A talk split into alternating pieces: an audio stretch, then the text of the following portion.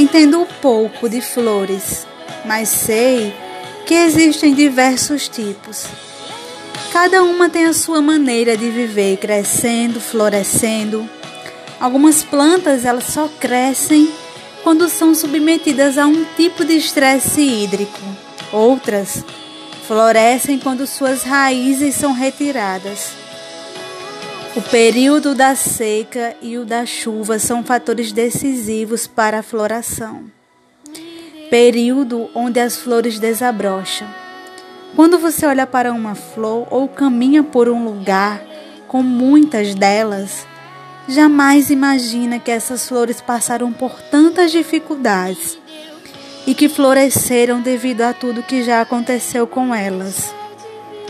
Parecem tão frágeis, mas sua vontade de ser e a força para viver superaram tudo. Desabrochó dói, mas a gente cresce e floresce e florescer é maravilhoso. Mas você sempre esteve